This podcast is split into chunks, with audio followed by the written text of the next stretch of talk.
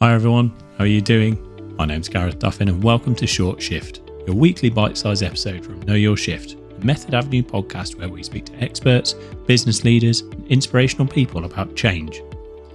You can listen on Spotify, Apple, or wherever you get your podcasts, and please do remember to hit the follow button as it really helps.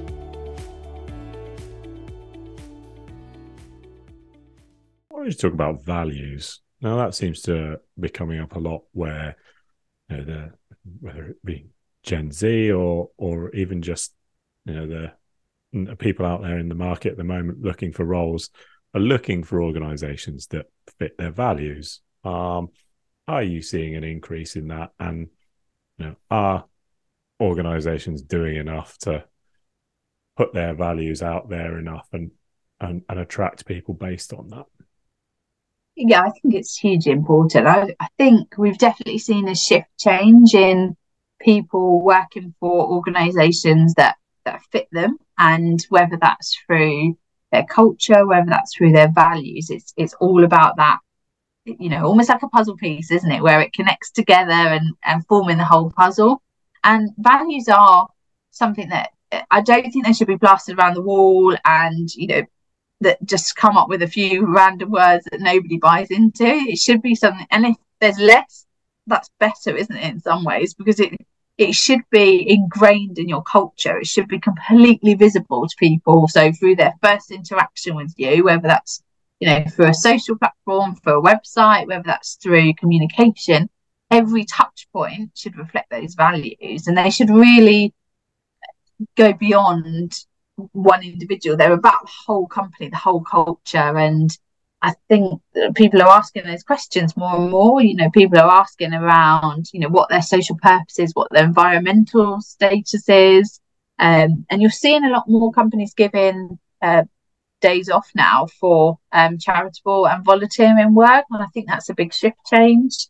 Um, I think it will be interesting to see what happens over the next couple of years, really, as the talent pools continue to narrow do people look outside the box? Do they hire less people that are just more ingrained to their business? Um, and that it will be an interesting couple of years. It's something that's quite new at the moment, so we'll see how it all pans out.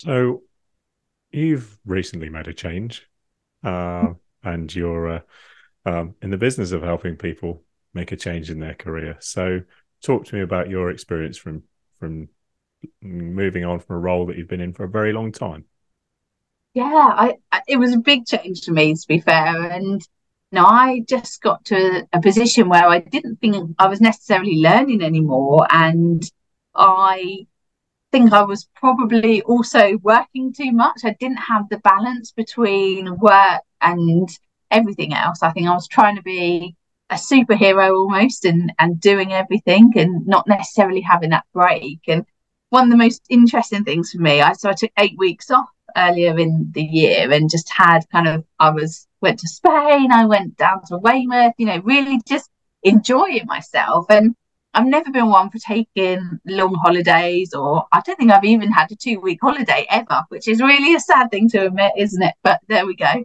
And just having that eight weeks off and being able to kind of do yoga in the afternoons and hang out with my friends and just have time when my brain wasn't kind of always working um, and you know just learn some stuff about yourself. So I actually did um, some kind of sound therapy, which was amazing, and I highly recommend it to everybody that wants to. Mel Luardi is definitely someone you should get on your podcast, but she she actually does sound therapy, and it was one of the most interesting things for me. And you kind of are there, and you think, oh, this is all a bit mad at first, but you you kind of get this opportunity to rebalance your body. And it, it was just amazing how I felt so good after it and so energized. And I just wouldn't have had time to explore things like that before. So having that time off was was huge for me and just gave me that opportunity to kind of reset and to re-energize my body so I definitely recommend to people if you've been in a job for a long period of time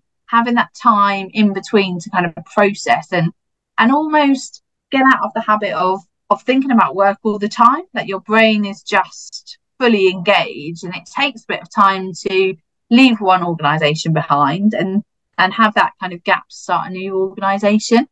Um, I, I, think for me, I was really nervous about it at first. You know, is it the right thing to do to move on? You know, I'm really established. I've, you know, everybody knows me. I've kind of been quite out there as a person. Is it the right thing to do?